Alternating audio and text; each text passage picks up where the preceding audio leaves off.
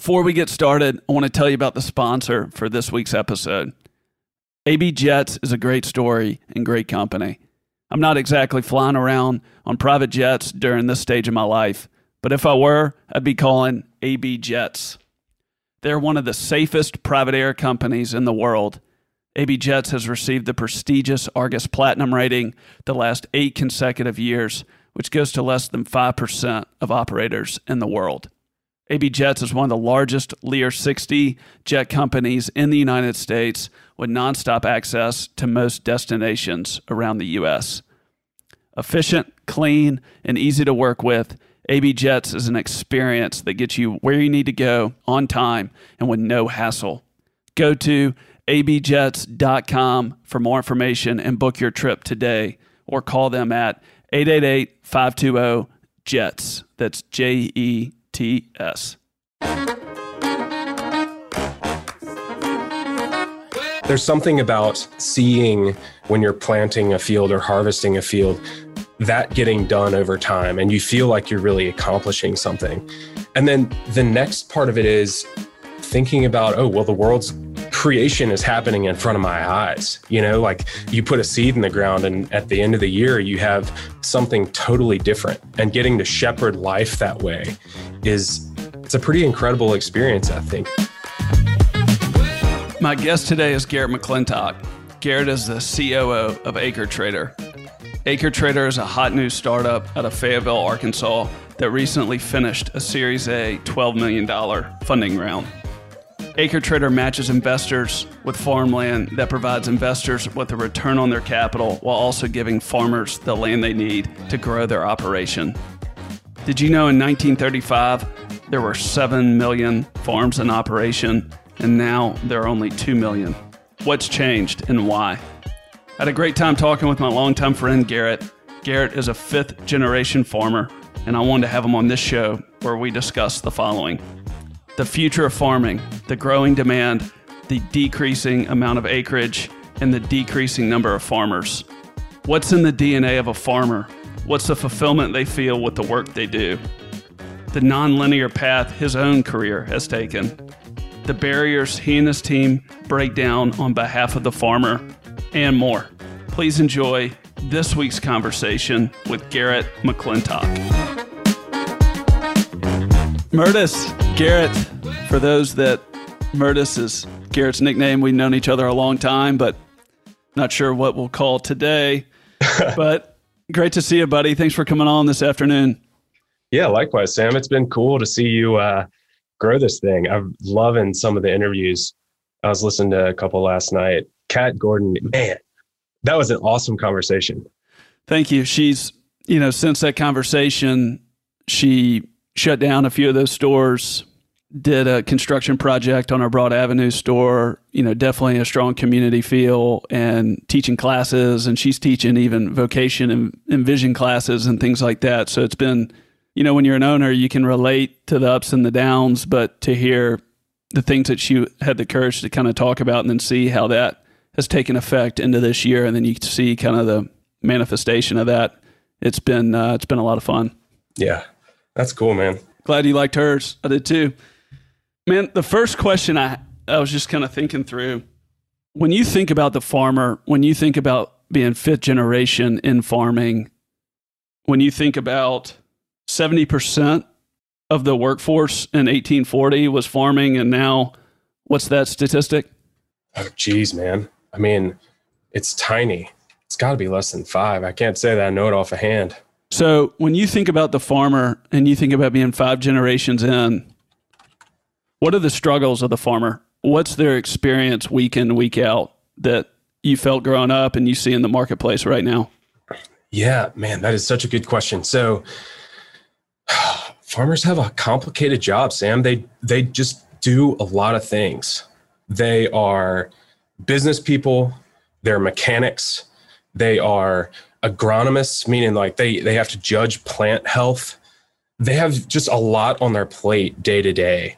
And what's really impressive too is that they're doing all these things while and, and they may do them perfectly, but that's only like 20% of their outcome the weather and the commodity markets have such an oversized amount of effect on their year to year revenues that you know it just takes a conservative approach in terms of business expansion and, and, cash management and and just honestly like constitution to be able to like you know no pun intended weather all of the the things that may come along in a given year. What is it about the attraction to it to where people still want to do it still want to be in that struggle even if the numbers have declined what is it that's so strong about that desire that makes people still want to still want to work so hard, wear so many hats, and still at the end of the day, regardless of how well they execute on their end, that's only 20% of the overall outcomes. Oh man. I mean, I can't answer for everyone, but I think there's there's a it's partially it's a lifestyle. I mean, you get to be out outside every day. You get to see your progress and see the world's progress uh, and how it works on, on a day to day basis. I mean, you know, there's something about seeing uh, when you're planting a field or harvesting a field that getting done over time and you feel like you're really accomplishing something. And then the the next part of it is thinking about, oh, well, the world's uh, creation is happening in front of my eyes. You know like you you put a seed in the ground and at the end of the year you have something totally different. And getting to shepherd life that way is it's a pretty incredible experience i think. I, you know i don't have as many years of experience in that as as many do but it's a it was a really cool way to grow up. And i i, I really enjoyed it while i was while i was directly farming. Yeah. So let's just take a, a summer when you were at home. What did Monday through Sunday look like from a wearing a hat standpoint, from doing the business side, doing the operational side, being a mechanic? What is that lifestyle like that you've seen in yourself, your own family, or others? Yeah. Uh, so in the summer, let's be clear. I was a I was a a work hand. I was not a farmer. Uh, yeah. I got I got to do the the grunt work, which was you know that was about where my skill level was. But summer's irrigation system or uh, irrigation time in the south. And so you're dealing with uh, you know putting out polypipe which is like a it's like a rubber piping that uh, lays flat and you lay it out across your field and then uh, it expands and you know you punch holes in it and it basically sends water down the rows between your crops. So you're doing that kind of stuff. You're monitoring how much water is out there. Uh, i spent a full summer digging out uh, ditches with a backhoe you know just like learning okay how does this work? And i mean it's like a video game but you're just doing it over and over and you got to make sure the grade is correct on your on your ditches so that the water drains and it doesn't back up fields. You do all kinds of stuff like look uh spraying weeds. You know it's uh it's kind of a, a day-to-day battle trying to stay ahead of the water problems, the weed problems, and giving your crop the most potential to perform well. Yeah. So running machinery, spraying weeds. I mean, is that the full day or was there stuff after that? Man, running machinery and spraying weeds and grading roads. I mean, it's a lot of ongoing maintenance. I mean, it's kind of like your old business, you know, it's something where it has to be done over and over. And then you have to make sure it's taken care of again when those things come back. But they're long days. I mean, you wake up and you get get to work at seven and you leave at seven or later a lot of times. And are you doing that six, seven days a week? Yep, pretty much every day. I was reading some online. I mean, this is not reflective of people that have larger amounts of land or, you know, what that may be, but they were just talking about one year they may make few hundred grand and then next year they may lose a few hundred grand. Is that true? Dude, depending on size of your operation, that could be millions. I mean, it just really depends. The way that I've heard a lot of farmers talk about it is that you're on a five year cycle generally. Now, this is an average, but in a couple of the years, you may lose money. In a couple of years, you may break even. And one or two of those years is going to make up the difference. So you'll do really, really well in those one or two years, and that'll average you at a profitable business. And you've got to have the capital with to withstand that the ups and downs of that. So, but then are you back to break even after that year five? Well, hopefully you're you're ahead a little bit, but uh, in theory, how it should work out is after year five, you have enough, uh, you've got more equity in your land, you've got more equity in your equipment, and you should have cash, more cash after the the end of that period. It works out roughly the number that I've heard as a rule of thumb is about $50 an acre on average. And that's excluding, you know, paying yourself rent basically. Yeah. And the people that own what's a good size farm? 5,000 acres? Yeah, I would say in the Mississippi Delta, 5,000 acres is roughly what we look at to, to be able to support a family. And so there, there are a good number of those operations. There's some that are less and some that are more. Uh, you know, when, when it's less, sometimes people have other jobs and they'll farm less and supplement their income elsewhere. Sometimes, you know, people's cost structure is different. So they may they may just need less to live. And, you know, frequently it's less early in your career and you have to keep building that. And there are some that are hundreds of thousands of acres. Those people are obviously much more rare, but, you know, the size of farmer is generally pretty widespread. So, and then in the Midwest, what's an average size for a farm there? So, Midwest is a good deal smaller. You're looking at uh, a couple thousand acres will support a family. Um, the reason is in the Midwest, your cost structure is different. So yields are higher, which just basically means you can make more revenue on a per acre basis. And I keep referring to per acre, just so you know, that's how most farmers think about profitability on their own land is, you know, if I take this and multiply it times however many acres I have, that's how I end up understanding my business as a whole. Yeah. So revenues are higher. And the other thing is they don't irrigate quite as much. it was strange the first time I went into the Midwest and you look around and you don't see any irrigation. And in the South, in the Delta, that's like, that's all you see. But the jet stream basically blows the weather pattern perfectly over the Midwest where the prairies used to be. And it's ideal growing conditions for the main crops in the US, which are corn and soybeans. So, and they need less water. Yep. The, well, they need the same amount of water, but it's just provided naturally through rainfall. That's exactly right. They just don't have the droughts. Yeah, I mean, you know, you you can always have a drought, but generally there is more rainfall at the right times in the Midwest than there is in the South. In the in the Delta is primarily what I'm talking about. So why was cotton so common in the South? Yeah, that man, that's a good question. So cotton in the South is grown because there's the appropriate amount of what are called growing degree days. And basically, that means it's hotter longer in the South than it is in the Midwest. And cotton takes a certain amount of days to grow. And so that maturity is available in the South where it's not in the Midwest. Is cotton more expensive than corn or soybeans? Well, it's a, I mean, to grow, or do you mean in terms of revenues? Revenues. So cotton, well, it's a year to year thing. Um, most crops are doing well right now. Cotton is roughly the same as corn. Soybeans is a lower revenue crop. Uh, rice is generally a pretty high revenue crop. Grain sorghum is something else that's grown in the in the delta and some in, in places like Texas and Oklahoma.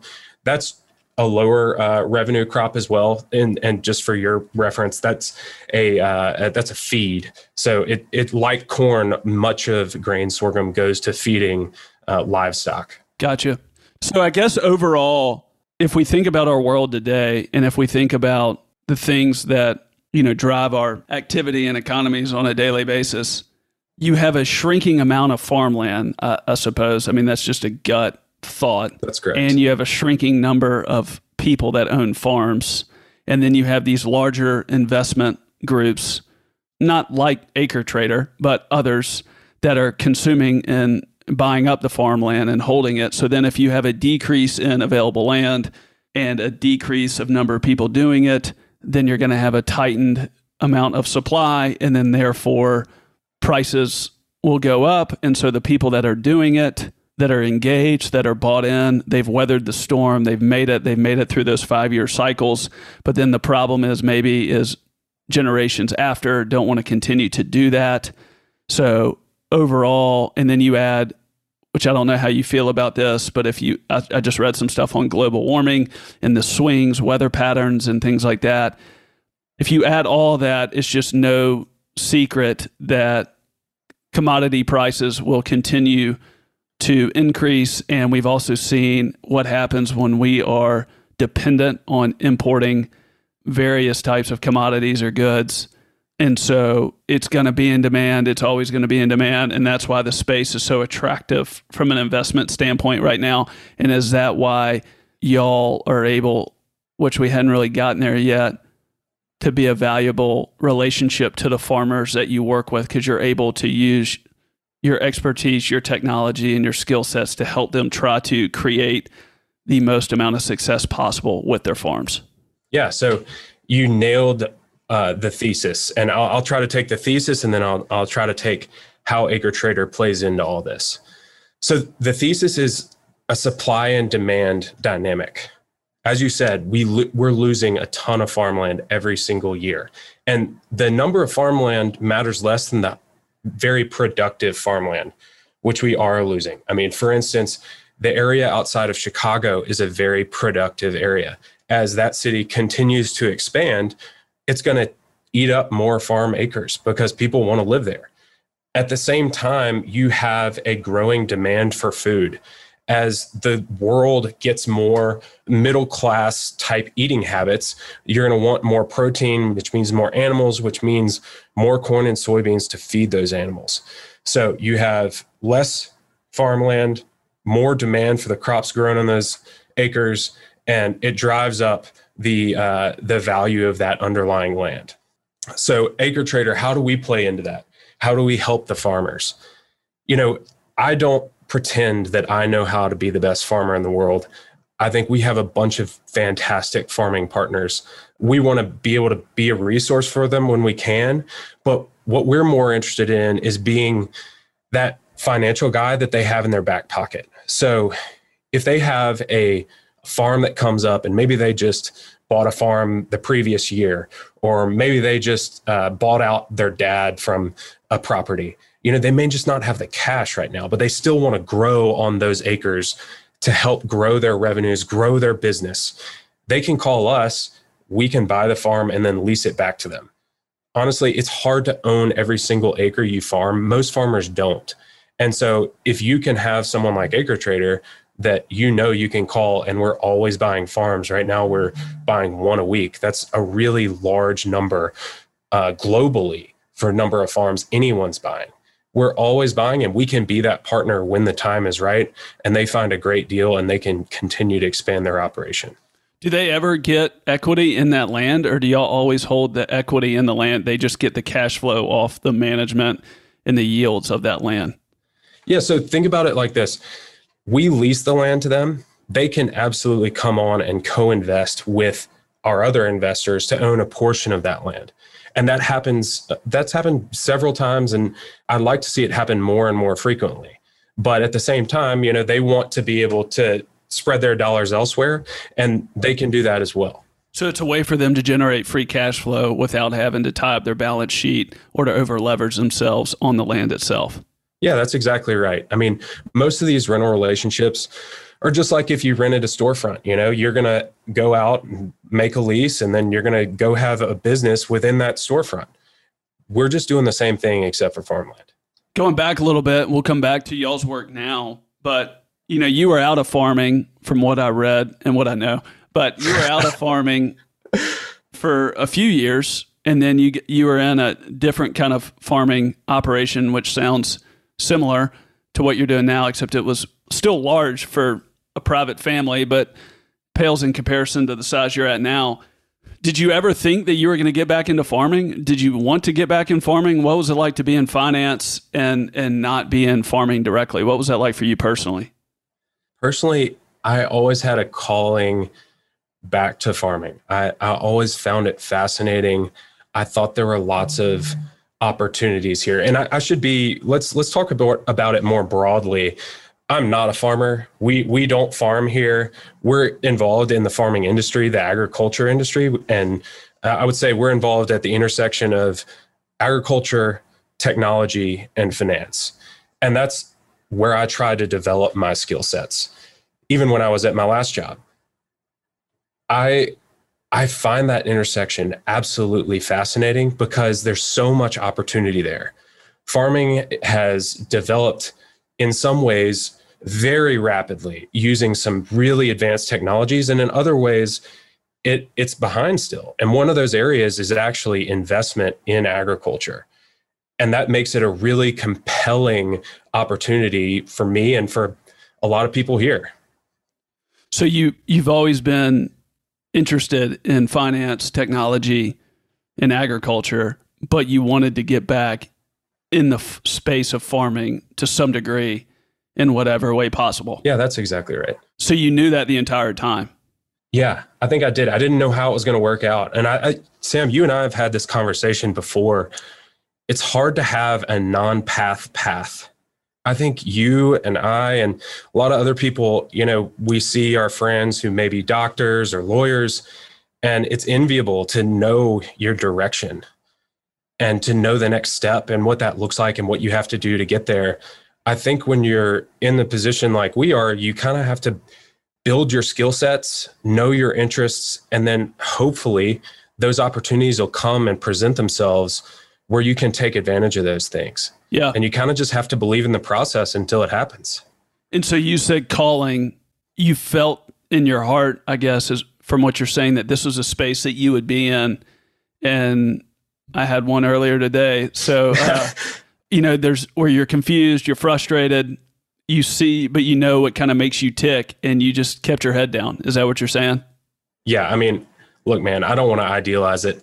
There was a lot of uh, questioning, fear, wondering what, how this was all going to play out. And it hasn't played out fully, you know, but still, th- we're both 33, 34. Yeah, that's right.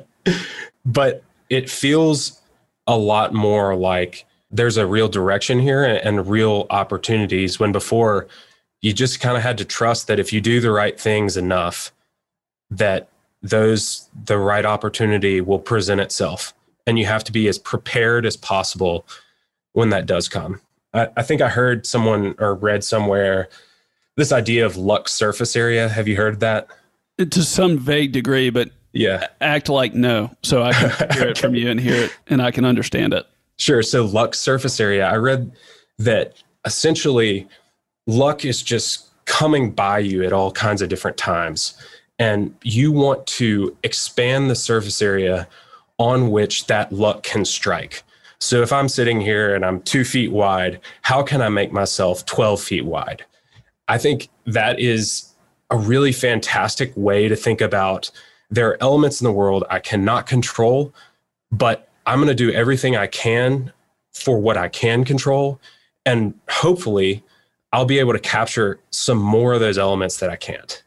Yeah, really good and encouraging. I mean, normally this part of the conversation it's unique because we've grown up together and we've known each other for a long time and we've stayed friends even through our 20s and 30s, but I mean, it doesn't matter who it is. It doesn't matter whoever I've interviewed. When I usually get to this point, there's usually like a, a parent or a coach is that true with you that where you kind of had that voice to just keep staying in the game, you know, when you can't see the path, so to speak? Yeah, I think so, man. I mean, my parents were really are a very big influence on me. They are incredibly intelligent, intellectually curious, probably more importantly. They're incredibly hardworking and they're just good people. And, you know, I remember my first year out of college I was struck at how just doing the right thing and reputation is so important in business. And it seems like, you know, I guess when I got out, it struck me because I was like, oh, that sounds kind of old fashioned, but like it makes sense. If you do, if you have, uh, consistently perform and consistently do the right things, people will notice and you develop trust in a community. And I think that's one of the things they they taught me is like do the right things and over time that's going to pay off and you know they were definitely there and encouraged me during those times when i was wondering what what the hell am i doing yeah uh, they they are a massive influence on me going back a little bit and we're, we're going to come back there the farmers that do well what do they figure out That's a good question too. Well, that's my job. that's, all I got. Questions are all I got at this point in my life. So thank you. Yeah, man. Uh, I think the things that they do well are manage cash well and manage their balance sheet well. You know, if if we assume that there's that 5-year period and again, it may not play out in exactly 5 years, but for the sake of argument it does. Then they have to know that during that 5-year period, you're going to be drawing down on the amount of cash you have. And so they structure their businesses to be capital efficient as possible. And then when they have the money, when that big year comes, they figure out how to spend it well. And I think the other thing that I, I mean, this is my limited experience, right? But the other thing that I've seen good farmers do is find good partners outside of their own operation. It, it does seem like there are people, and it's kind of like life, you know, like there's always someone who gives you that opportunity, who makes an introduction or says, I believe in you and I'd, I'd like to take a chance on you. And that may be money, it may be, you know, uh, recommendation, it may be any number of things, but they have those people who are willing to speak up for them and who make what they do possible. And so what you're saying is those people that, I mean, grind it out, you're having to keep your costs down, you're having to work really hard, you're having to be disciplined on those big years. So probably not always buying that brand new, you know, Lariat or always buying six figure ski boat, whatever it is, or second or third vacation house. Like you're just trying to watch your leverage and you're playing the long game, but you're just, you're locked in on what you're doing. But it sounds that you really probably can't, you can't be successful over a long period of time if you're really not interested or passionate about it because you're having to work really hard. You're having to wear hats and take on roles that probably with other types of work you could you know, delegate higher, not have to be as lean. And you're having to be very disciplined uh, when you get those big windfalls. And you're saying the people that can do it without over leveraging themselves are the people that are just able to grind it out that way year after year. Is that what you're saying? Yeah, that's exactly right. And I, I'd say the other thing is execution is table stakes. You have to be able to get the right things done at the right time.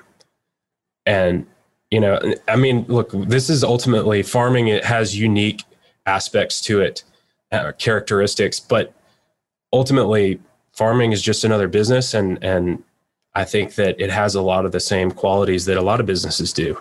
Execution is always table stakes. And what's the pride, or what's the feeling that somebody feels? Is there something intrinsic to them where they feel they're a part of, you know, providing all the produce or or food for the people in our country or elsewhere, uh, giving them what they need on a daily basis? Yeah, I think there definitely is pride. I think there's pride not only in the uh, product that they create, but in keeping this lifestyle alive. This this thing that people have been doing ever since they showed up. You know, Europeans showed up on American shores. We've been producing crops from American soil, and I think that's something that people have real pride that they are, you know, still part of. There's a, there are these things called century farms, which means the farm has been in your family for 100 years. And people have real pride about that. And that happens, uh, you know, pretty, pretty regularly in farming.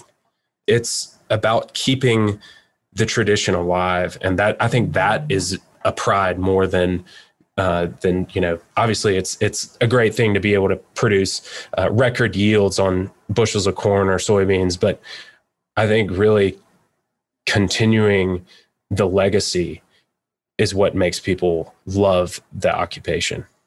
And also i guess to what we're saying somewhat just to not come from farming and to say hey i want to be a farmer one day and i'm going to go borrow you know a few million dollars to buy this land and another million or few million dollars to go buy all the equipment and all the chemicals. And it's just it's not there's not a new influx of new blood so to speak coming into farming. So that just seems common sense is that true dude it's absolutely true so we did an estimate one time and guessed that there was it took about five million dollars to start a farm that was big enough to support a family. If you have $5 million, you can retire and just live on the dividends of your investments. It's a hard thing to start a farm. I think that's one of the things I'm really excited about Acre Trader for is we can help provide more opportunities for people who maybe have a smaller farm now, but want to grow it in a good way. And if we can do that, then hopefully we're creating a new type of ecosystem and financing capability within agriculture. And those type of opportunities are what get me up every day. Because you're removing those barriers that prevent people that are already good at it and already love it. You're breaking down barriers to help those people do more of it. Yeah, man. Kind of going back to what we said before, like I'm just expanding their surface area. I may not be able to do every single farm that somebody brings me, but I can do one more every single week, and that provides someone an opportunity. Hey, everybody, we're going to take a quick pause here from the show and hear a word from one of our sponsors. After that, we'll get back to the show. Do you want to make efficient use with your time? Now more than ever, traveling hassle free is harder to find. AB Jets is one of the safest private air companies in the world with impeccable service with nonstop access to most destinations around the USA. AB Jets has received the prestigious Argus Platinum rating the last eight consecutive years, which goes to less than 5% of operators in the world. Bypass the hassle and get an AB Jets jet card that gets you 10 or 25 hour flight options that makes your experience hassle free. AB Jets carries up to eight passengers and is one of the largest Lear 60 operators in the U.S. Go to abjets.com for more information or call them at 888 520 JETS. That's J E T S to travel on your own terms. Is there anyone else in the US right now focusing specifically on what y'all focus on?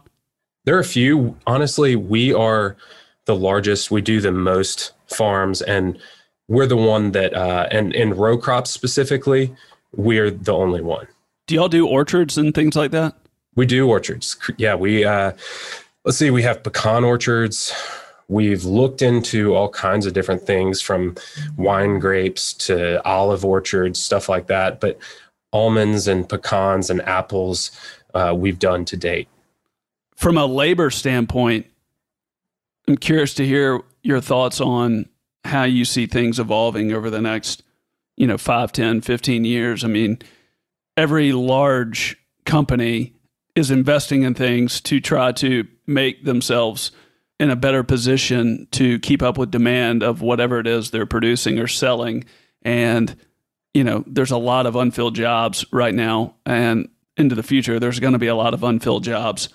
And then you have large behemoth of organizations that pay, you know, really high or higher hourly rates that can attract uh, manual labor workforce, et cetera. I'm curious to hear your thoughts on the labor side of farming and what that looks like into the future, where robotics and you know technology are continued to make things automated and to make things more efficient and to make it less on uh, needs for human capital. But what does that look like in an industry where like people from the top down are declining in getting involved with it? Man, uh, multifaceted question. So I'll, I'll take the the first thing I'll, I'll talk about here is that rural America. That's been the story of r- rural America for the last fifty years or more.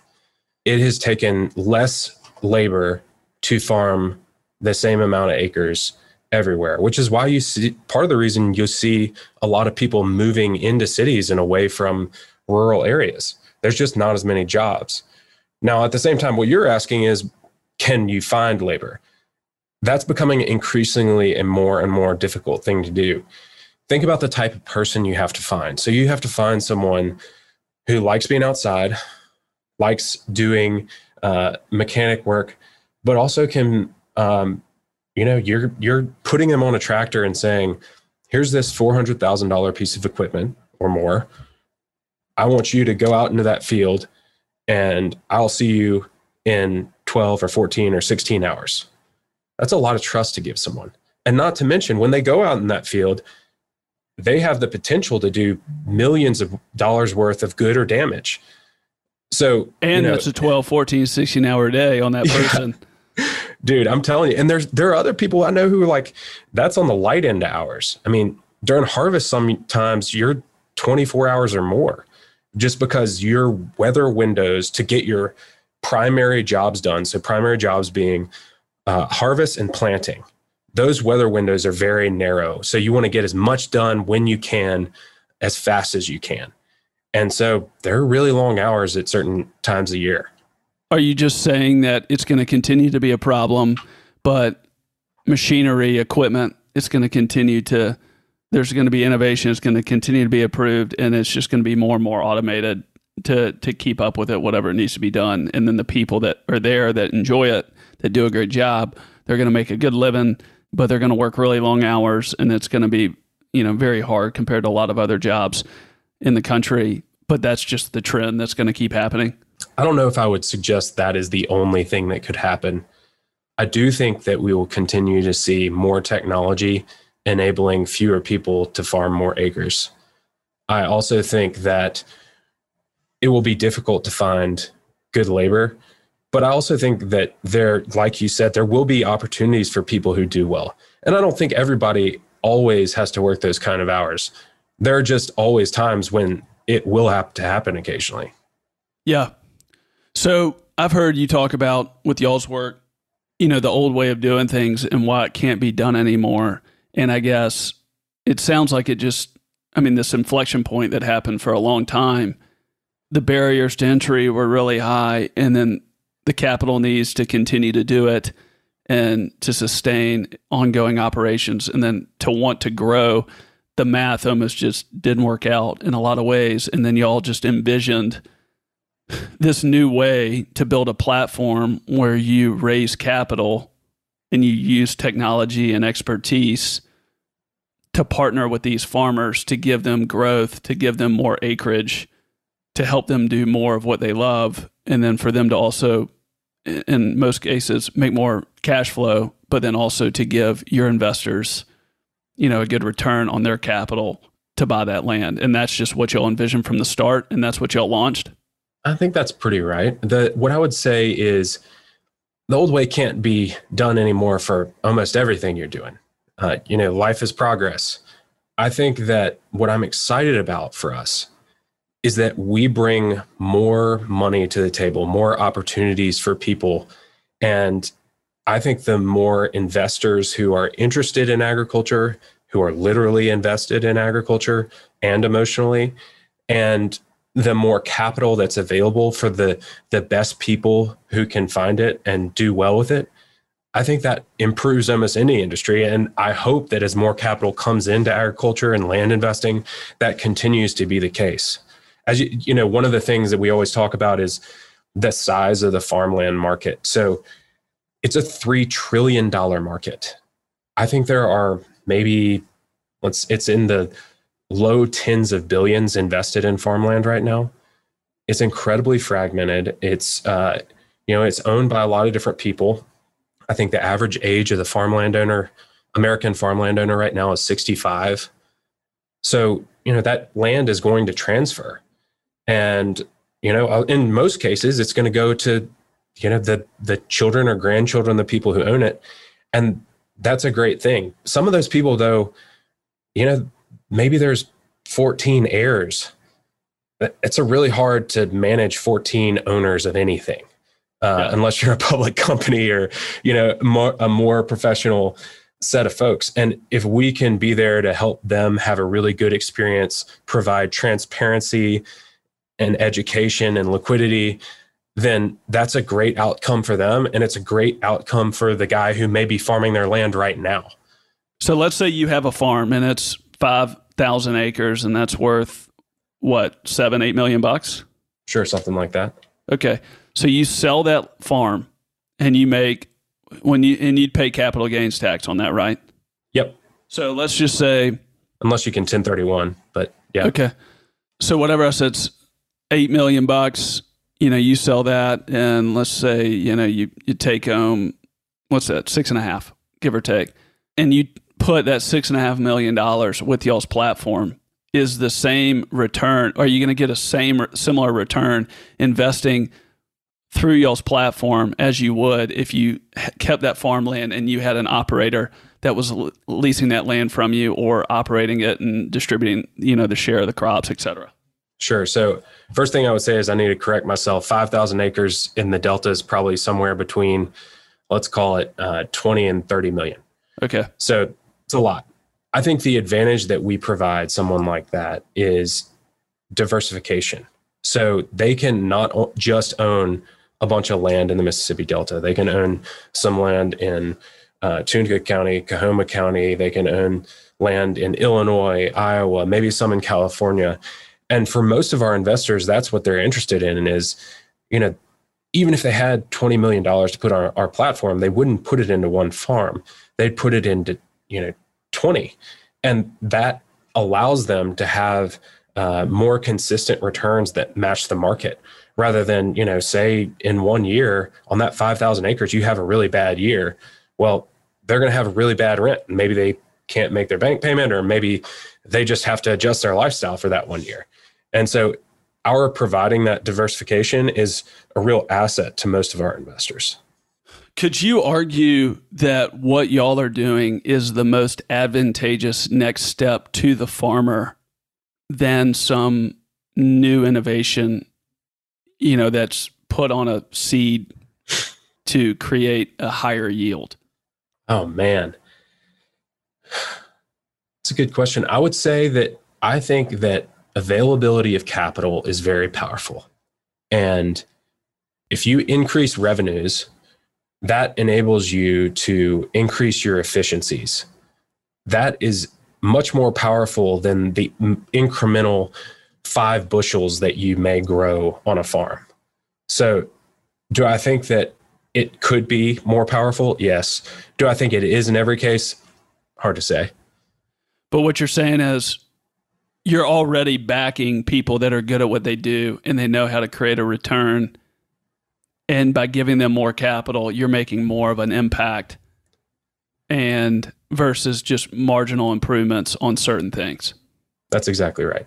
Growing a business is always more powerful than just incremental improvement. Uh, you can only cut so much, but if you can grow a business, and obviously you have to grow it well, right? I mean, Kat was talking about that on in her business. Like there are times when growth doesn't make sense, but in many cases, growth can solve a lot of problems. Yeah. But but then y'all offer kind of that due diligence and that back end support to know what's going on so it's just it doesn't go off a cliff when it's scaling or whatever. Yeah, so what I would say is for farmers, we're always thinking about how do we buy this well so that we can give them a good long term rent? So there are two factors there that really matter for them. Number one, can they have that acreage for more than one year? Can they make business plans over a reasonably long term around that acreage? And if they can, they can start to make decisions differently. I would say the other thing is is the rent reasonable? Does it match current market expectations? And if that's the case, then you know they're not that different than any other acre that they're farming. We want to make sure that we're not trying to overcharge to make up returns for our investors. And then, you know, you talked about diligence for our investors. One of the things we do well is we make sure that we understand how prices are moving, what's a really great quality asset, how do we make sure there is water in an area. So, I mean, we talk about basically financial profile, water, and soil. So, financial profile is your returns, right? But water and soil are the things that inherently allow that return. And so, we're always looking in to make sure those farms are really great so that our farmers can stay on there a long time. They don't have too much volatility in their yields year to year or their returns. And that makes them good, consistent tenants for the investors in that property. Yeah. I found this statistic when we were talking. I had it written out, but, and I don't I mean, I would have to get this checked, but that we lose three acres of farmland per minute. Yeah, that's right. So the whole point of this was not to promote investing in your company, even though that would be great for anybody that listens. but it's just very clear. where we're at in this point in the conversation. You have a decrease of people going into it, farming. You have a decrease of amount of farmland, and you have an increased dependency on crop production inside of our country. And even though our world is globalized, COVID 19 taught us what happens when you're too reliant on importing things. And so y'all are at the forefront of providing a lot of capital to farmers that have that are elbow deep in this work right now that love it and that love the grind of it and you're giving them what they need you know while helping them not over leverage themselves and then also finding other ways to identify things to add value to their operation. So it sounds like y'all have a lot of optimism on what may be ahead for the next 20 to 30 or however many years. Yeah, I think we're extremely optimistic. One point I would tell you, though, is you know, farm labor is decreasing, the number of farmers is decreasing, but it's not decreasing as fast as our productivity is increasing. So, to give you an idea about that, vacancy rates, meaning the you know acres that go unfarmed, is close to zero.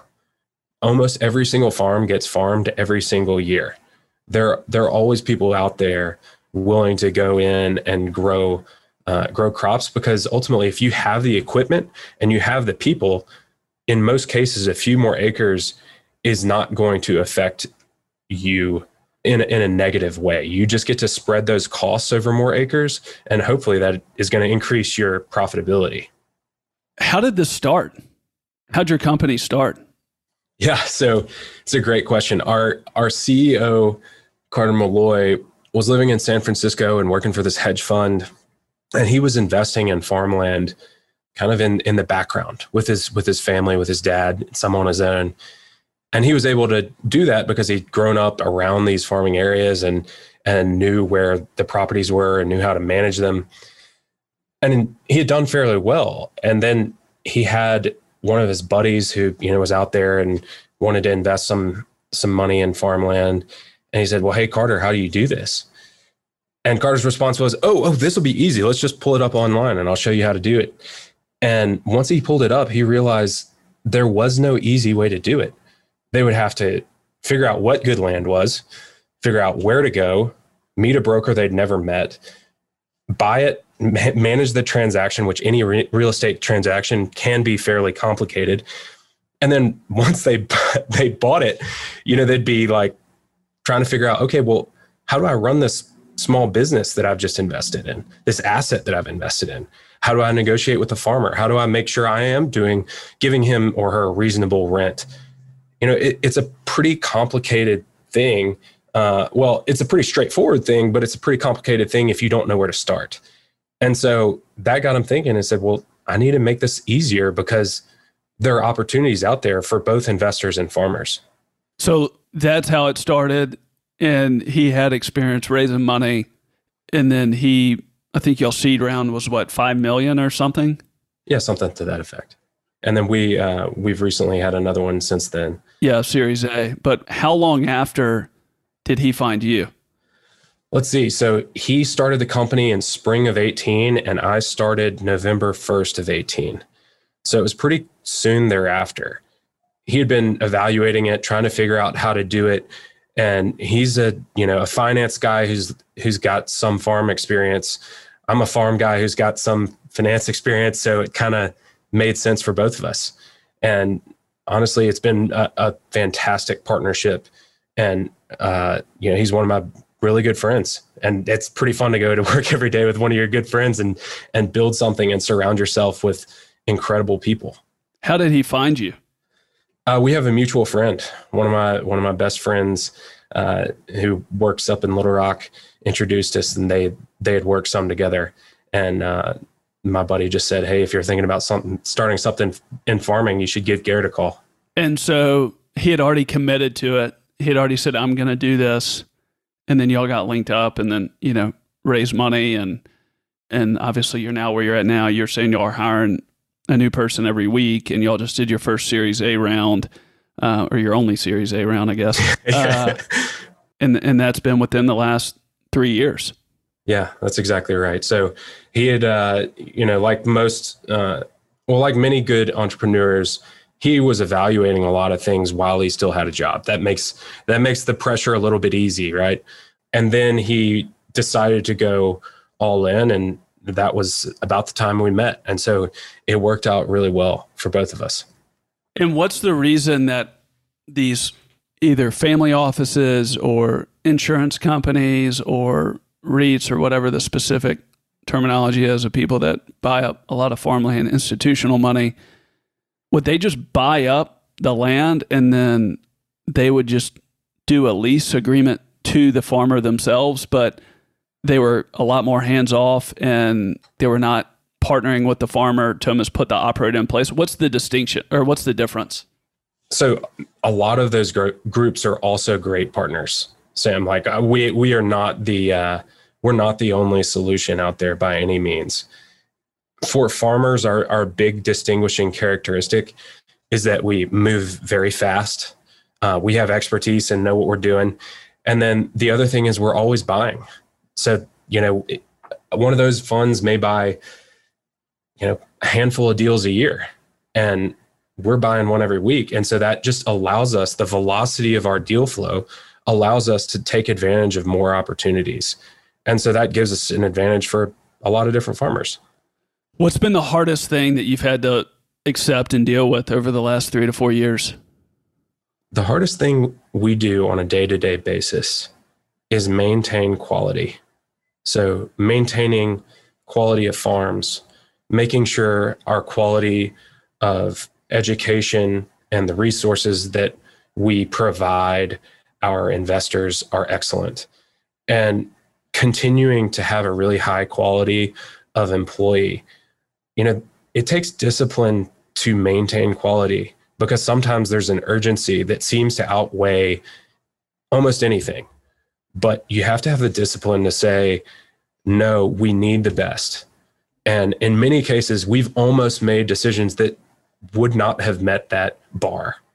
And every single time we say no and then something comes along that is transformative, it just reinforces that idea that you have to commit to being the best and maintaining a really, really high bar. Have there been moments where you thought you might not make it? I think there are moments in anyone's career when you think that we have been more fortunate than most to have really incredible timing and really incredible product market fit. You know, as, as, I said before, some of that is luck, but we also have worked really, really, really hard. And there are definitely periods where I've thought about it and was concerned, but it's amazing when you buckle down how much you can push through. And it sounds that y'all been well capitalized to some degree. We have.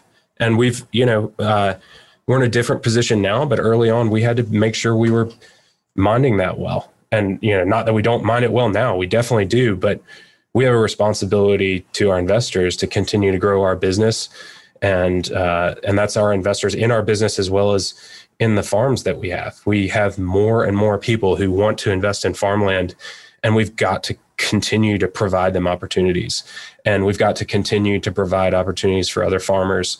And you know, one of the things that I try to talk about, and we talked about a little bit earlier, was how, thinking about how you build an ecosystem around a business. Our business is interesting if if we keep doing everything ourselves. It is transformative if we can help a lot of other people make money through our business because every single farmer who does a deal with us and expands his operation if, if they can come back again and again and again, they're invested in our success. Same for investors, same for brokers we work with, same for, uh, you know, anyone involved in our business. We want to help them do well because ultimately that helps us do well. Was there a moment where you felt like you got to that point where you're like, all right, I'm not, I'm not going to say we're going to make it forever, but uh, we got a shot. Uh, like we're, we're here at this checkpoint, whatever that was. It was there a distinct memory for that? Yeah, I think um, and early on, it took uh, a while to subscribe farms, and that's just because we were getting started. Not that many people knew about us. And when the pandemic first happened, we really buckled down and did a lot of investor education and we did a lot of work on finding the right farms and the right partners. And soon thereafter, farms started going faster and faster. And first it was a week and then and then it was you know a couple days and then eventually we started doing you know subscribing a farm in a day. And like so many things, success has bred success. And we've had more opportunities because people say, well, dang, I wondered about y'all, but now I see how y'all work and I, I want to go again. Let's find a way to work together.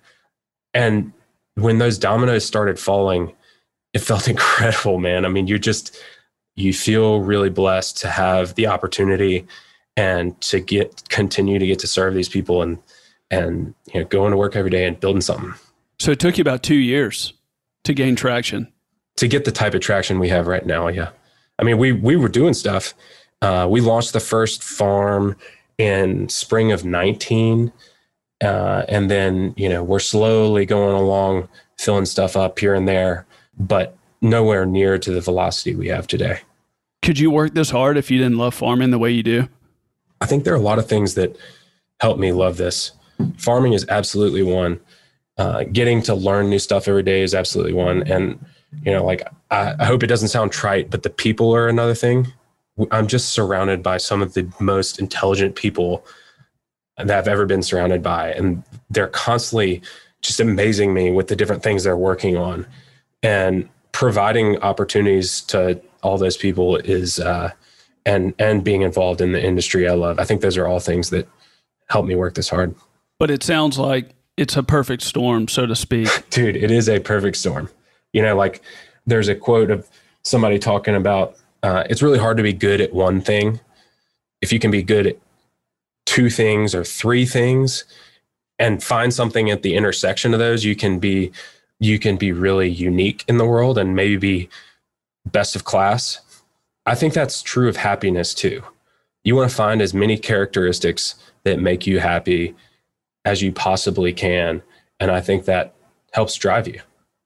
From a tax standpoint, what does the future of farmland look like with the new president and increase of capital gains tax and stuff like that? How does that affect y'all's work? You know, I'm, I'm certainly not a tax professional, but it sounds like there's going to be a lot of farmland that gets sold soon because if people know they're going to sell, because they want to, they want to get it done. They want to get it done. Yeah. But you know, I, I don't think it's going to keep people from transacting in land. You know, it may have short term effects, but people are interested in farmland for a lot of different reasons. Diversification, you know, the the dual aspects of what has been historical appreciation as well as the dividend that it spits out every year. And then, you know, people have all kinds of reasons to sell. Maybe they're buying a different farm. Maybe, you know, maybe they just want a little cash for their retirement. Maybe they're relocating to a different region. I mean, any number of reasons that you would sell a farm are the same as you would sell a house.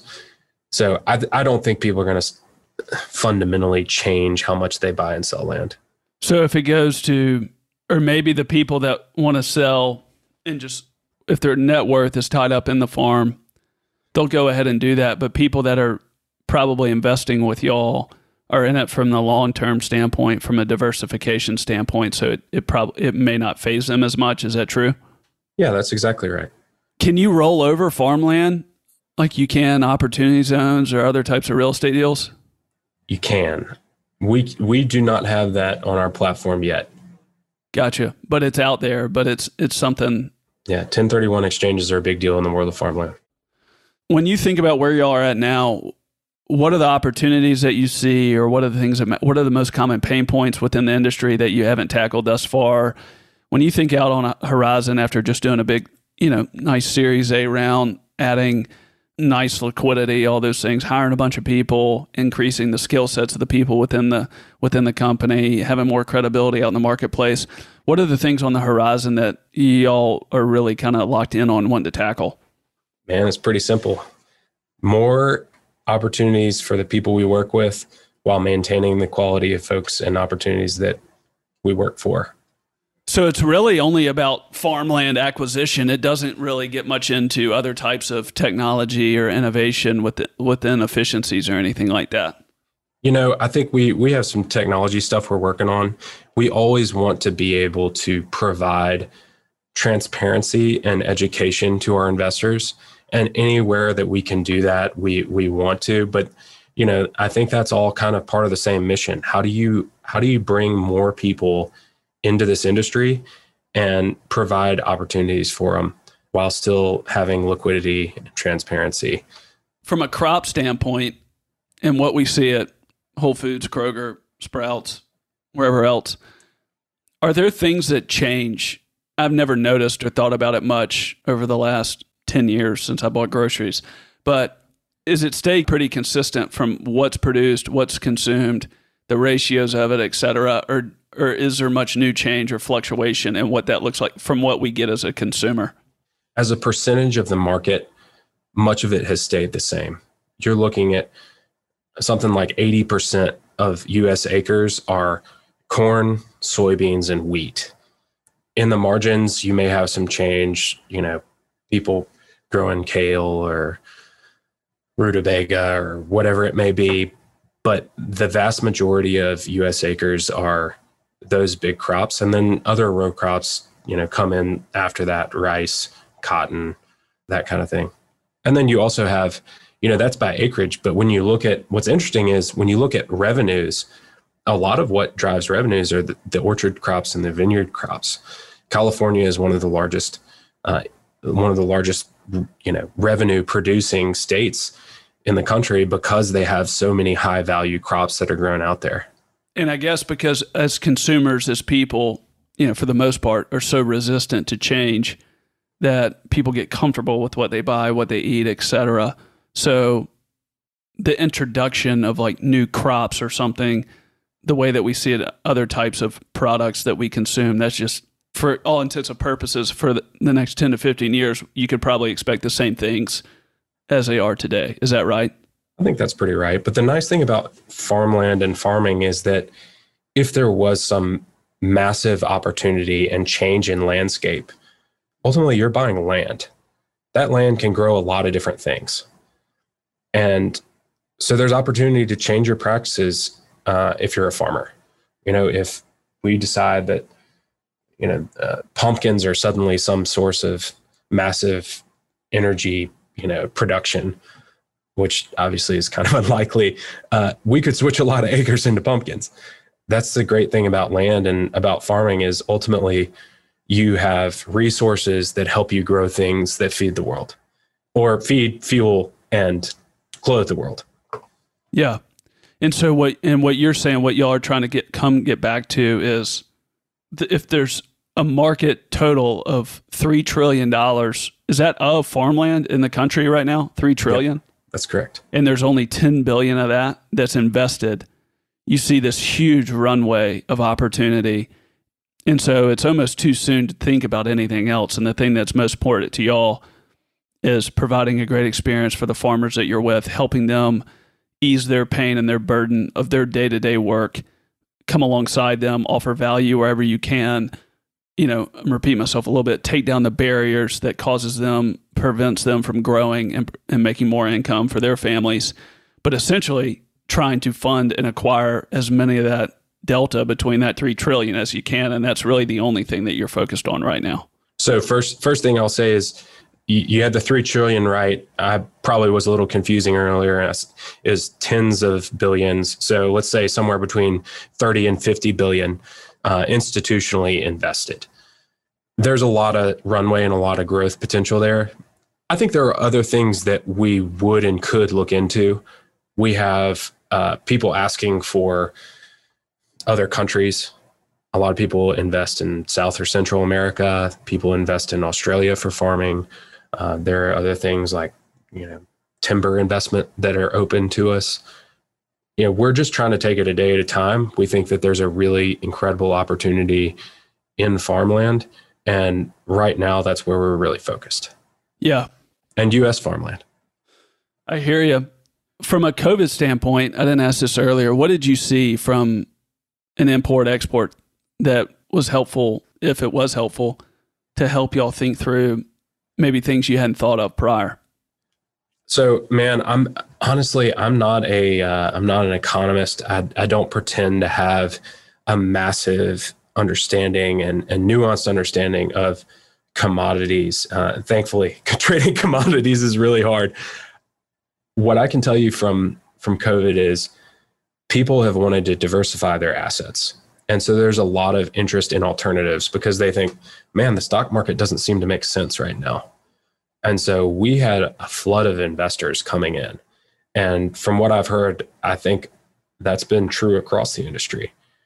I think that has provided more opportunities for people in general. And investors see the value of the US supply chain in this space.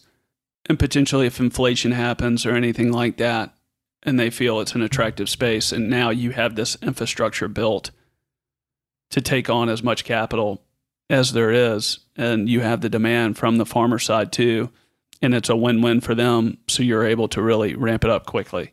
That's exactly right.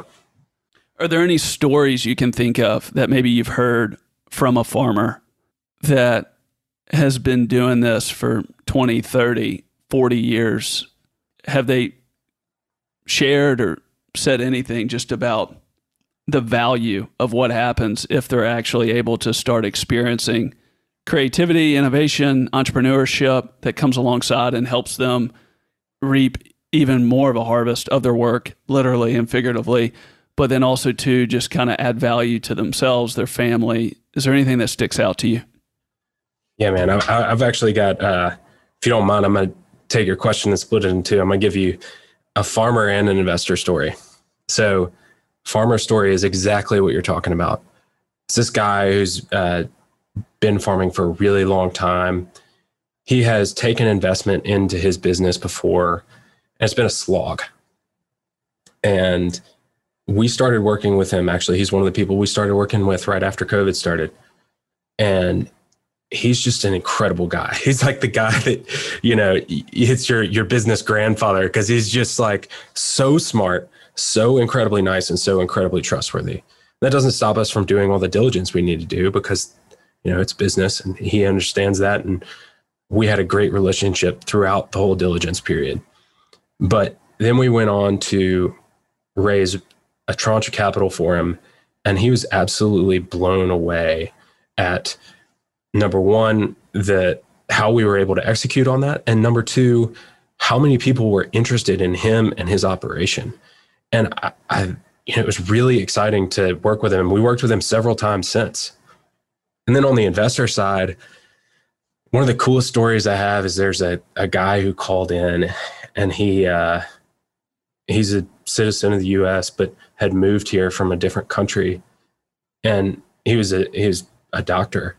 His family had traditionally been farmers and he invested in this farm and he kind of got emotional about it, man. He was like, "Look, I left something at home and I felt like I was forsaking my history and my family. And now you've given that back to me. And like that kind of story is just incredible. Hey, everybody. Since you've made it this far in the show, I wanted to share with you something that you may love. A few months ago, I was asked to interview a close friend's grandmother who's in her 90s. She lives outside of the United States, and this was a way to get to the heart of her and capture her life in a way that could stay with the family for generations to come. This interview was an absolute blast, and it brought tremendous joy and value to this family. Since then, I started doing this for others. If you have someone you love or know, of someone whose story and life you'd love to capture in an interview, then go to drivenbypodcast.com and send me a message. My team and I would love to discuss this with you further. Finally, Thank you for listening to this week's episode of the Driven By podcast. If you enjoy the show, please leave a review. Please subscribe to the show, and you can follow me on social, on Twitter and Instagram to join me for future episodes of the Driven By podcast. Hope you have a great week and see you next time.